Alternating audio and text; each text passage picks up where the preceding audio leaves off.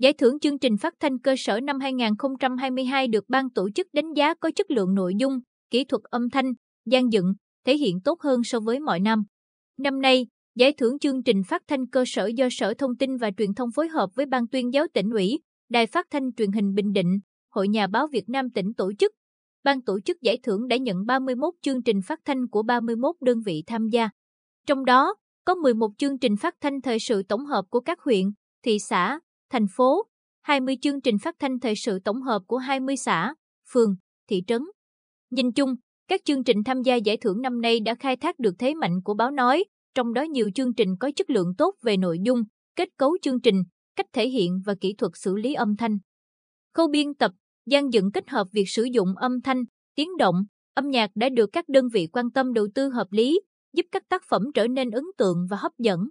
Nhiều chương trình được đầu tư kỹ cả phần nội dung lẫn gian dựng, sử dụng âm thanh qua phỏng vấn, tiếng động, âm nhạc, nhạc cắt, nhạc sen, nhạc minh họa. Ông Phạm Ngọc Thái, Phó Giám đốc Sở Thông tin và Truyền thông, đánh giá, đặc biệt, một số câu chuyện truyền thanh có sự đầu tư bài bản, chuyên nghiệp về kịch bản, bám sát những vấn đề thời sự được dư luận quan tâm, phản ánh toàn diện các lĩnh vực chính trị, kinh tế, văn hóa, xã hội diễn ra của địa phương.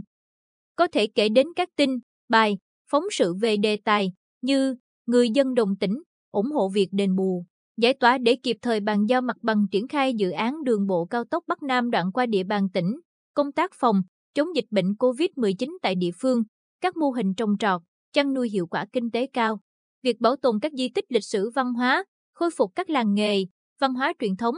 Nhờ đầu tư kỹ lưỡng chương trình nội dung, kỹ thuật xử lý âm thanh tốt, Đài truyền thanh xã Phước Quang, huyện Tuy Phước đã xuất sắc đạt giải A giải thưởng chương trình thời sự tổng hợp cấp xã. Chị Lê Thị Tố Uyên, phát thanh viên biên tập viên đài truyền thanh xã, người trực tiếp đi cơ sở tìm hiểu, khai thác tư liệu và viết hoàn chỉnh nội dung chương trình, cho biết tôi và ekip đã xây dựng chương trình thời sự tổng hợp dự thi này theo 3 phần. Trong đó, phần 1 gồm 8 bản tin, phần 2 là phóng sự đề cập về làng nghề đăng thúng truyền thống ở thôn Tân Điền và chuyên mục đời sống văn hóa đề cập về lễ hội chùa Bà Cảng Thị Nước Mặn. Tất cả nội dung trong chương trình là những hoạt động, sự kiện, sự việc diễn ra ở địa phương. Tôi rất vui khi chương trình được xét trao giải A. Tham dự giải thưởng này, nhiều đài truyền thanh cơ sở còn chú trọng khai thác các phóng sự về gương người tốt việc tốt, góp phần cổ vũ, động viên những hành động cao đẹp, lan tỏa tinh thần tương thân tương ái, lá lành đùm lá rách trong đời sống cộng đồng.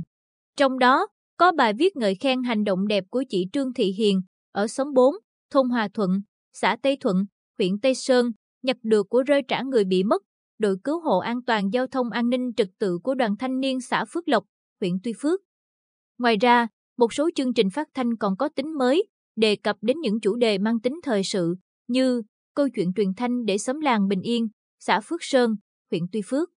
Đây là phóng sự có nội dung phản ánh tệ nạn xã hội, ma túy, cờ bạc, trộm cắp, cho vay nặng lãi, xảy ra trong cộng đồng dân cư, xóm làng, gây mất an ninh trật tự ở địa phương. Đồng thời, kỹ thuật âm thanh được dàn dựng khá công phu, trong đó có tiếng động âm thanh ở hiện trường, cấp phần nâng cao chất lượng chương trình, cuốn hút người nghe. Tuy vậy, vẫn còn một số chương trình chưa chú trọng việc biên tập lời dẫn. Nhiều lời dẫn viết đơn điệu, không sát với nội dung sự kiện, làm cho chương trình khô cứng, rập khuôn, máy móc. Có những vấn đề chưa thực sự nổi bật, không mang tính điển hình cao, hoặc chỉ chỉnh sửa, bổ sung một số nội dung cũ mà thiếu phát hiện, sáng tạo mới. Giải thưởng là dịp để các cán bộ làm công tác truyền thanh ở cơ sở giao lưu, trao đổi kinh nghiệm về nội dung, hình thức và kỹ thuật phát thanh. Từ đó, góp phần nâng cao chất lượng chương trình, thúc đẩy sự sáng tạo của đơn vị làm công tác truyền thanh cơ sở, đáp ứng nhu cầu thông tin, tuyên truyền ở cơ sở trong tình hình mới.